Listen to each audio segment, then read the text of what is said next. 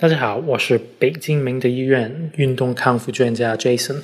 今天想跟大家谈一下膝关节的康复。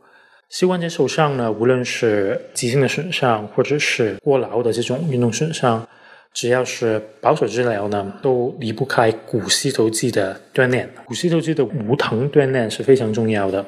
那如果是康复初期呢，可能会选择不负重的股四头肌锻炼。